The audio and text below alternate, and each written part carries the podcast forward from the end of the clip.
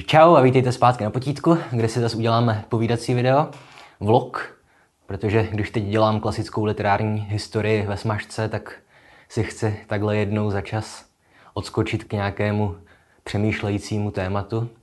A jak napovídá název, chci říct něco málo o tom, jaký je v umění rozdíl mezi archetypem či topos, což jsou spíš pozitivně vnímané termíny, i když nikoli nezbytně objektivně pozitivní, a rozdíl mezi kliše, což je něco, co obecně vnímáme negativně. No a tahle otázka je, myslím, dost důležitá obecně při jakékoliv eh, literární nebo filmové kritice. A jak napovídá náhledovka tohohle videa, to téma mě napadlo, když jsem si teďka četl o tom slavném velkofilmu Titanic, eh, kdy režisér Cameron eh, reagoval na filmové kritiky, kteří mu vyčítali, že jeho film je plný kliše a on řekl, že ti kritici nechápou rozdíl mezi kliše a archetypem nebo archetypálním příběhem. A tohle je celkem zajímavé prohlášení a celý dnešní díl by se měl točit kolem něj. A já tu dnes nebudu nějak zvlášť hodnotit film Titanic, i když se na něj později taky dostane. Ale spíš mě zajímá problematika toho, kdy můžeme mluvit o příběhu jako o archetypu a kdy už je to prostě jenom kliše. A mimochodem, pokud vás zajímá vyloženě Titanic, tak doporučuji video od Lindsay Ellisové, která ten film rozebírá podrobně a jakožto filmová kritička si všímá i věcí, které by mě nikdy nenapadly. A na začátek bychom si teda si měli definovat termíny. Že kliše obecně definujeme jako nějaké častým opakováním vyčpělé slovní spojení, které ztratilo smysl, stalo se jenom banalitou a frází. No, příkladů jsou tisíce. Mě osobně nejvíc irituje, když někdo používá toť otázka. Tahle fráze pochází ze staršího českého překladu Hamleta a zachycuje ten že, to existenciální dilema, zda být či nebýt. A je úplně ukázkovým příkladem toho, jak funguje kliše, když odpovíte toť otázka, nedotaz, jestli si ke snídani dáte jogurt nebo ovesné vločky. Nebo v řeči politiku jsem nejvíc alergický na kliše peníze daňových poplatníků. Zvlášť v situaci, kdy se jedná o nějaké zanedbatelné částky.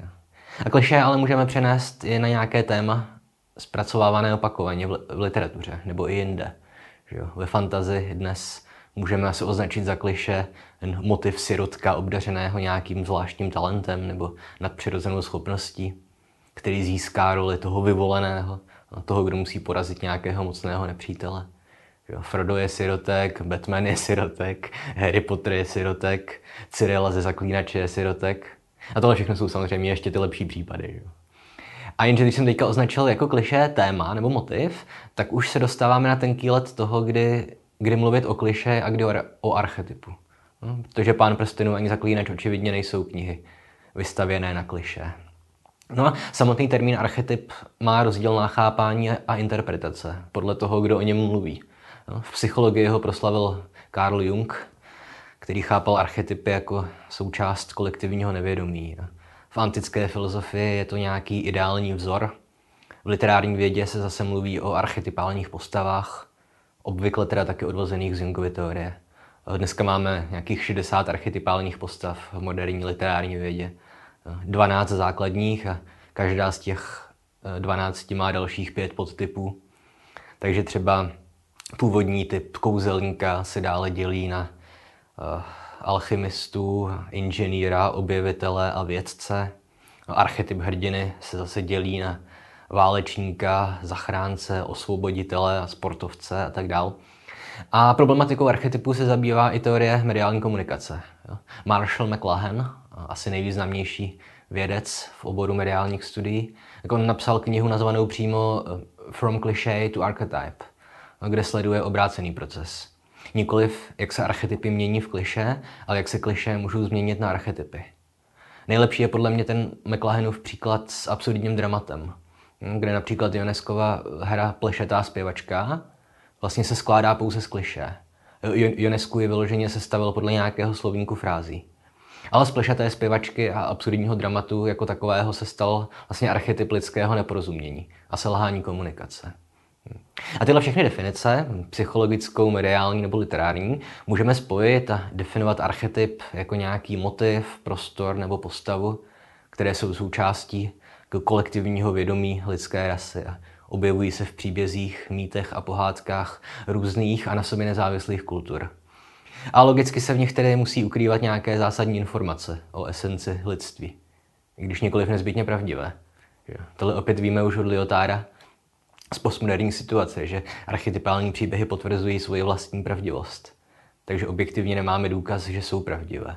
Tohle už jsem, myslím, vysvětloval, když jsem mluvil o Jordanu Petersonovi, že on jakožto jungiánský psycholog tíhne k přeceňování archetypů.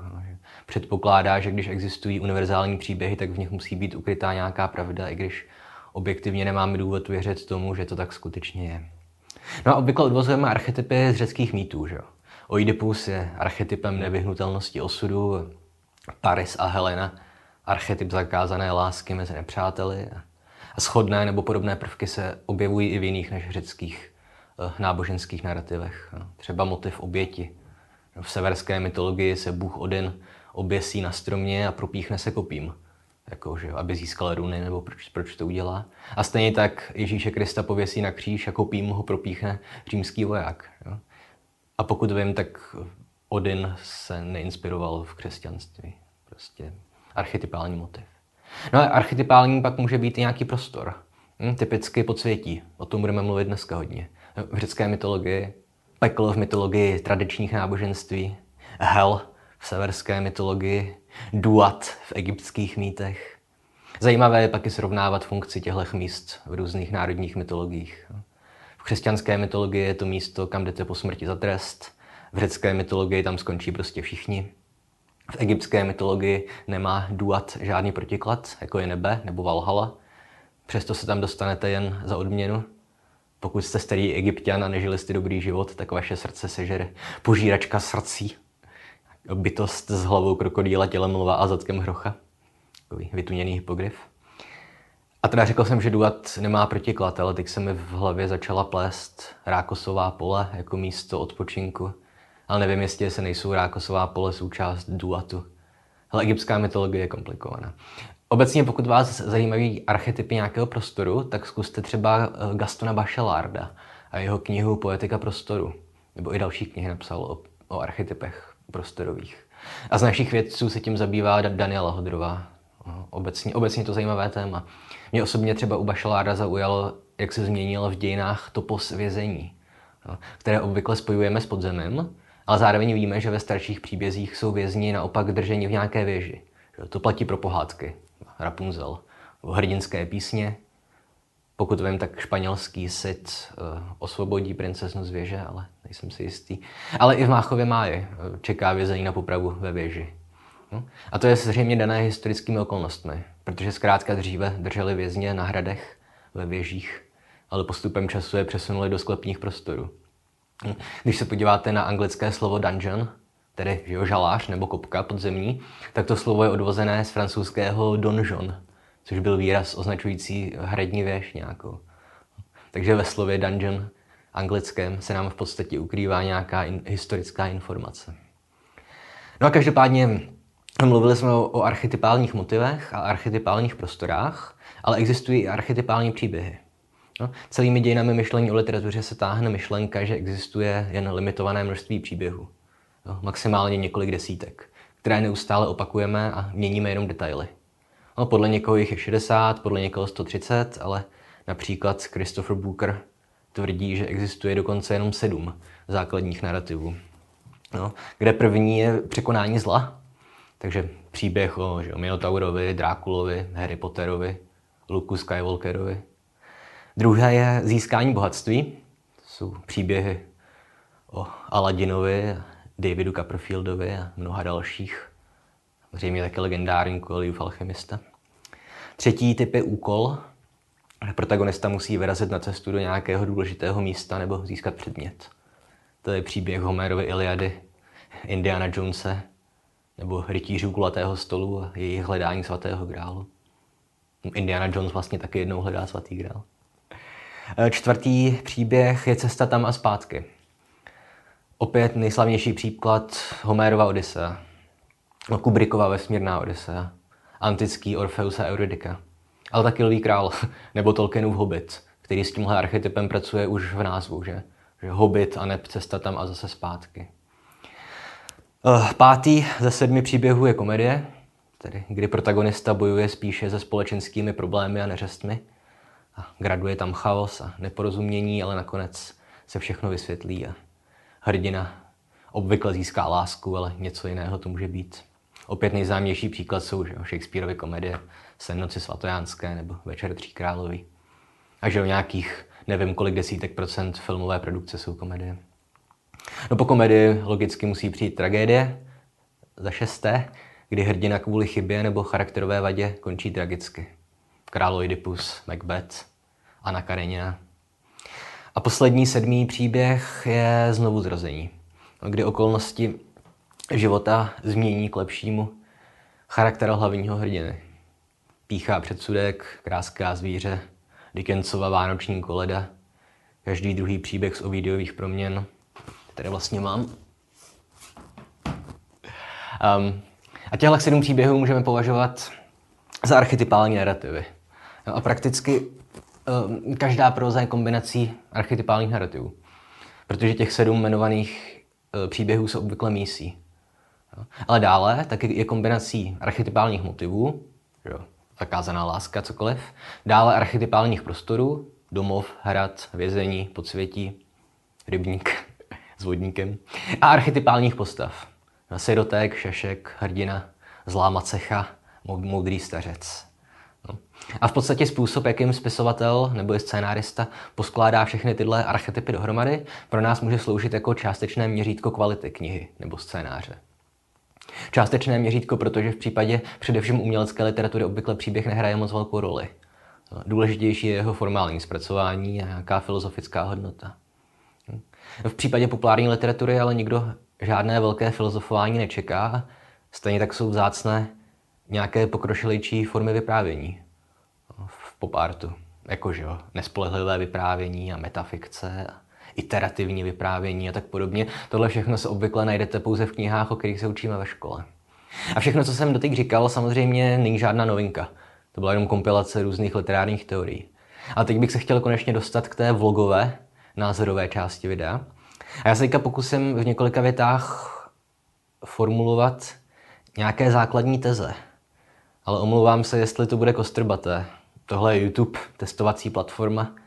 Kdybych to měl skutečně promyšlené, tak to publikuju v nějakém časopise.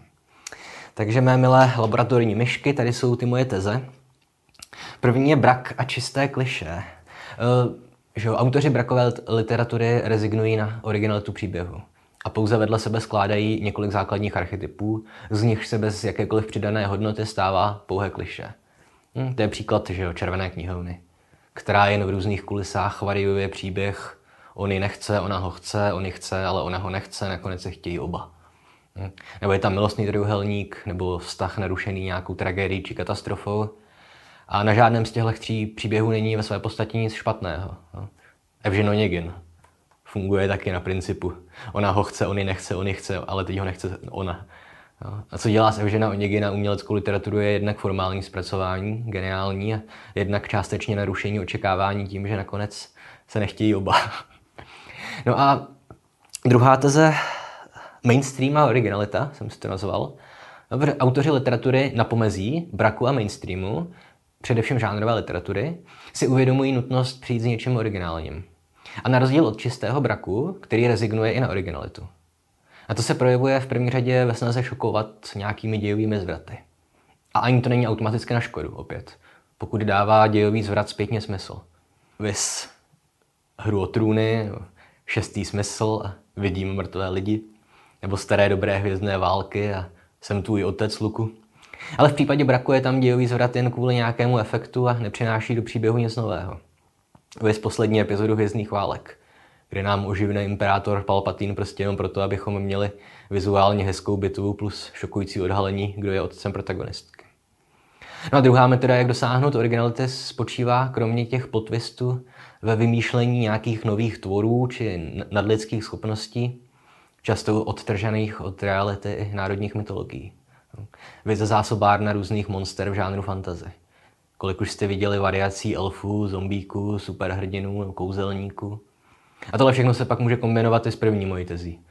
Protože třeba stmívání je jenom červená knihovna, doplněná o to, že jedna z postav je upír a třetí do trojky je vlkodlak. Ale Stephanie Mayerové ale nejspíš patří prvenství v tom, že přeměnila archetyp upíra šlechtice na upíra jakožto sliského teenagera vrhajícího dlouhé pohledy.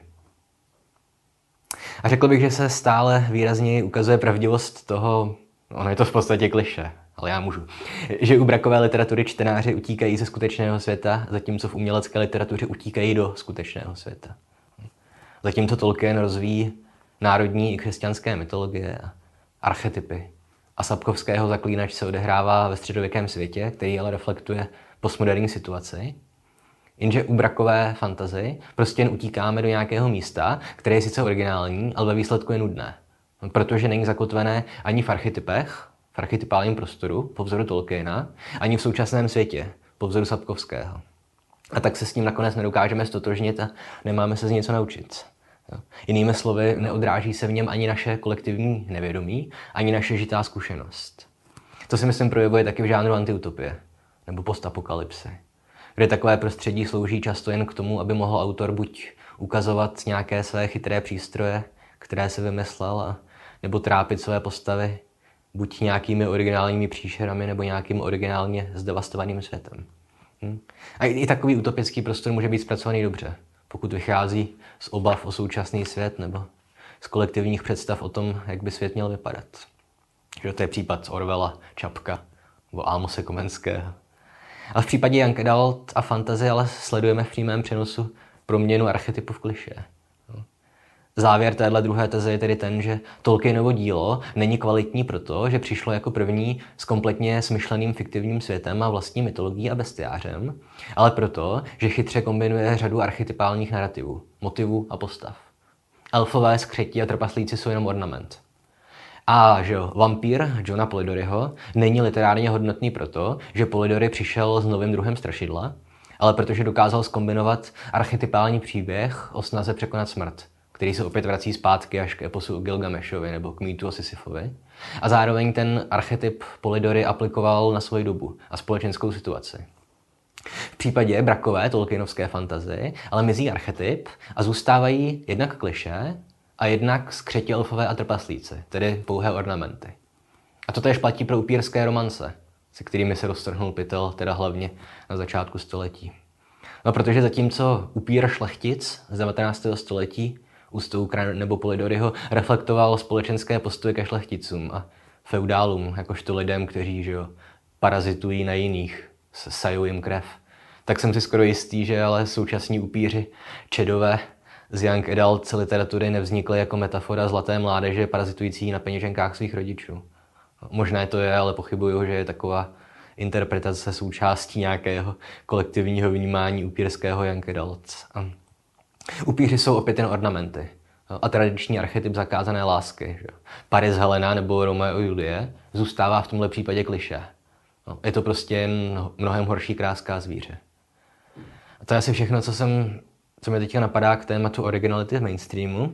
Takže třetí teze, utíkání do minulosti. O tomhle taky mluvím často, omlouvám se, pokud už se opakuju. Ale další metoda, jak dosáhnout nějaké originality, spočívá u autorů braku nebo mainstreamu v tom, že vezmou nějakou historickou událost a bez práce tak mají vygenerovaný zajímavý příběh. V současné literatuře je to typicky historický román situovaný do období druhé světové války nebo komunistického režimu. Hm.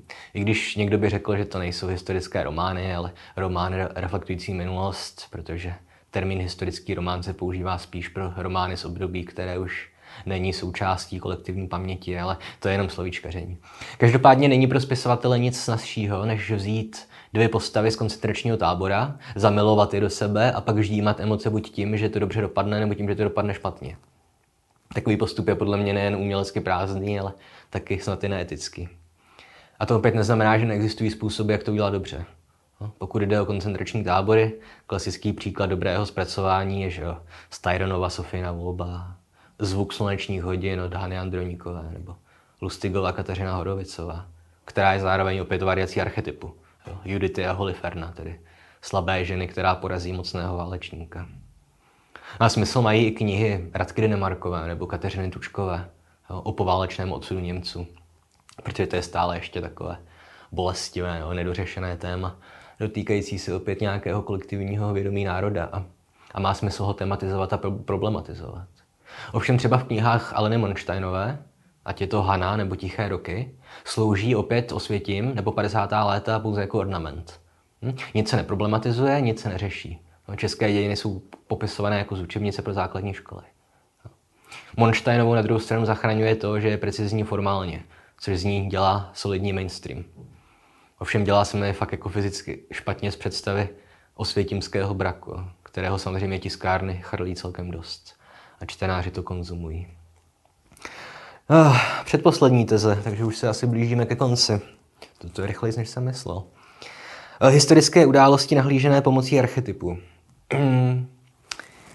Tohle je případ zmíněné modlitby pro Kateřinu Horovicu, což je skutečný historický příběh. Ale dělal jsem o něm celé video, takže dnes už o něm mluvit nebudu. Můžeme se ale vrátit na začátek a podívat se na film Titanic. Ten je samozřejmě natočený podle skutečné historické události a režisér ho opatřil i tím opět tradičním nebo kliše, jak chcete, motivem zakázané lásky. V případě Jacka a Rose nejde o členy z nepřátelných rodů, ale o lidi z rozdílných společenských vrstev. No a kritici Titaniku říkali o filmu to tež, co jsem já u předchozí teze vyčítal brakovým nebo mainstreamovým historickým románům. Totiž, že James Cameron prostě jen vzal dramatickou historickou událost a nadspal do něj kliše o lásce mezi chudým mládencem a princeznou. Na druhou stranu tohle téma je zajímavé, protože příběhu lodi Titanic by nikdo nevěřil, pokud by se skutečně nestal. Největší loď své doby, pojmenovaná Titanic, po vzoru titánů, kteří se podle antické mytologie vzbouřili proti bohům, tak ta loď se potopí na své první cestě, skončí v moři stejně jako skončili titáni, když je bohové porazili. Nemluvě o detailech, jako že kapitán že odmítl opustit potápějící se loď, stanovil precedens, že první se zachrání ženy a děti. Tohle všechno jsou archetypální motivy uprostřed archetypálního narrativu. A navíc se to všechno skutečně stalo. Ale co udělal James Cameron? Nadspal do toho příběh balancující mezi kliše a archetypem. Na druhou stranu si myslím, že ten vztah Jacka Rose jako má ospravedlnění v tomhle filmu. Jo? Jednak v tom, že skončí tragicky, jednak proto, že film na takové téma nějakou zápletku potřebuje. A i když film sledujeme poprvé, všichni víme, že Titanic se nakonec potopí. Nevíme ale, jak to dopadne s našimi star-crossed lovers, milenci hvězdám navzdory, jak, jak se to překládá. A taky proto, že ta romantická zápletka postihuje společenskou změnu, ke které v té době došlo. Titanic se potopil krátce před světovou válkou, v době, kdy byla společnost rozdělena nikoliv pouze na třídy, ale téměř na kasty, které zastupují že Jack a jeho kamarádi v podpalubí a Rose a její rodina v první třídě. A spolu s nimi a s Titanicem se potopila jedna éra v dějinách lidstva. To takzvané dlouhé 19. století se svými kastami. Století, které ve skutečnosti trvalo 125 let. A spolu s Titanicem že skončilo období moderny, divokého kapitalismu. A definitivně přišla o moc šlechta a taky skončily ty takové jakž takž idylické časy, což samozřejmě je strašně zjednodušeně řečeno teďka, když řeknu, že to, je, že to byly idylické časy. A v podstatě je to viděné z privilegovaného pohledu, ale přece jenom po roce 1914 následovala už jenom první světová válka, druhá světová válka s přidanou hodnotou industrializovaného vyvražďování jedné rasy a a potom postmoderní období, které už žádné jednoduché členění světa nepřipustí. Ale abych se vrátil k původní otázce, zda je film Titanic filmové kliše nebo archetyp, tak podle mého názoru měl v tomhle pravdu James Cameron, nikoli v kritici. Ale co já vím, já nejsem filmový kritik. A poslední, archetypální stvárnění archetypu. Hm. Tohle zase budu muset nějak vysvětlit. A je to moje poslední teze. A mám na mysli situaci, kdy umělec vezme archetypální příběh a zpracuje ho tak, jak ho všichni známe, ale v moderních kulisách. To je případ jo, Roma a Julie od Baze Lurmana nebo Hunger Games Susan Collinsové, jo, která se vůbec netají tím, že jenom opakuje mýtus o Minotaurovi a Tézeovi a, a jména i vzhled postav na nás křičí podívejte, jsme metafora starého Říma a jeho dekadence. Jo, a Hunger Games jsou sice špatně napsané, ale podle mě je důležitější to, že Collinsová bere archetypální narrativ a dokáže ho napasovat na naši dobu. Prostřednictvím tem- tematizace reality show, mediální manipulace a fenoménu, který nazval Neil Postman ubavit se k smrti. Jo? A ještě ke všemu tohle všechno zasadila autorka do postapokalyptické budoucnosti. Jo? Takže já samozřejmě netvrdím, že Hunger Games jsou umělecká literatura, ale za to říkám, že je to zatracený dobrý mainstream. Vlastně mi to přijde na stejné úrovni jako zmíněné knihy Aleny Monšteinové, ale z přesně obrácených důvodů. Kolincová neumí psát, ale má cit pro zpracování archetypu. Monšteinová umí psát skvěle, ale její narrativy jsou kliše. Hm? Kdyby se tyhle dvě dámy spojily v jednu osobnost, tak tu máme nového Milana Kunderu. Nebo Milanu Kunderovou tedy. No a poslední příklad, myslím, aktualizované přímé adaptace archetypu, o kterém budu dneska mluvit, je muzikál Town od Anais Mitchellové, který je podle mě dalším důkazem toho, že muzikály můžou představovat skutečné umění. No a zatímco Hunger Games se inspirují v Minotaurovi a Tézeovi, tak Town je doslova adaptace mýtu o Orfeovi a Euridike. Hm? Postavy se jmenují tak jako v Ovidovi. Orfeus, Euridika, Hades, Persefona. A už proto všichni víme, stejně jako v případě Titaniku, jak to nakonec dopadne. Všichni víme, že Orfeova láska Euridika zemře, zpěvák Orfeus se vypraví do podsvětí, kde svou hudbou přiměje boha podsvětí Háda, aby mu Euridiku vrátil. Ovšem Hades má podmínku, že cestou zpátky na povrch se Orfeus nesmí ohlédnout. Jinak Euridiku ztratí navždy. A když už jsou skoro doma, Orfea přepadne pochybnost od otočíce ztratí tak Euridiku navždy. A tenhle základní osa zůstává i v muzikálu Town. Ale samozřejmě je ten příběh modernizovaný. No? Odehrává se opět shodou okolností v postapokalyptickém světě, připomínajícím svět po velké hospodářské krizi. A Euridika je tedy chudá dělnice, Orfeus má místo líry kytaru a Hades Town je podzemní továrna, které jsou dělníci v bezpečí před nástrahami toho apokalyptického světa, ale za cenu toho, že musí pracovat pro despotického majitele továrny Hadese. A staví pro něj obrovskou zeď, kterou není možné dokončit.